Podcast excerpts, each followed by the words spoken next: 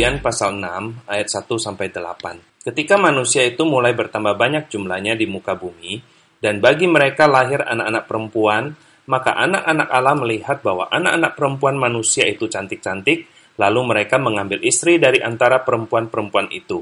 Siapa saja yang disukai mereka, berfirmanlah Tuhan. Rohku tidak akan selama-lamanya tinggal di dalam manusia, karena manusia itu adalah daging, tetapi umurnya akan 120 tahun saja pada waktu itu orang-orang raksasa ada di bumi, dan juga pada waktu sesudahnya, ketika anak-anak Allah menghampiri anak-anak perempuan manusia, dan perempuan-perempuan itu melahirkan anak bagi mereka.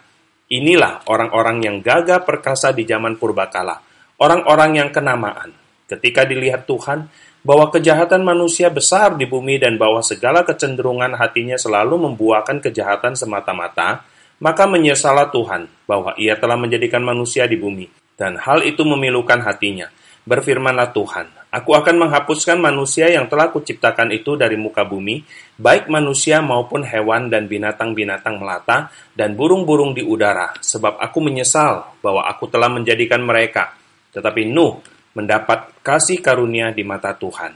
Sahabat, Tuhan tidak pernah membeda-bedakan antara pria dan wanita. Keduanya adalah ciptaannya, keduanya dikasihi Tuhan. Tuhan juga tidak mempersalahkan pria atau wanita yang saling tertarik, saling mencintai, saling berahi. Yang Tuhan tuntut adalah semua itu hanya boleh terjadi antara satu pria dan satu wanita yang sah menjadi suami istri. Dua menjadi satu dan tidak boleh ada yang memisahkan yang telah dipersatukan. Ketika ditulis, anak-anak Allah melihat anak-anak perempuan manusia itu cantik-cantik, lalu mengambil istri dari antara perempuan-perempuan itu, siapa saja yang disukai mereka, ini yang menjadi masalah. Kecantikan adalah anugerah Tuhan yang patut disyukuri dan dinikmati.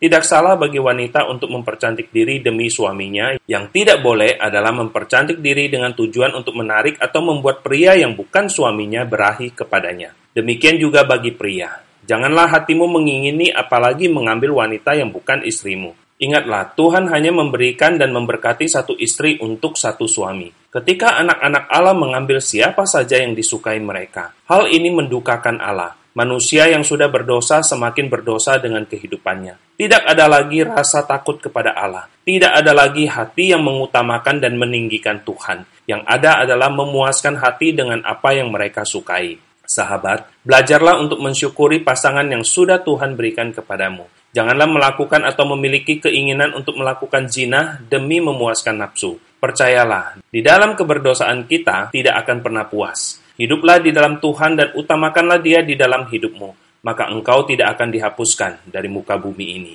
Amin.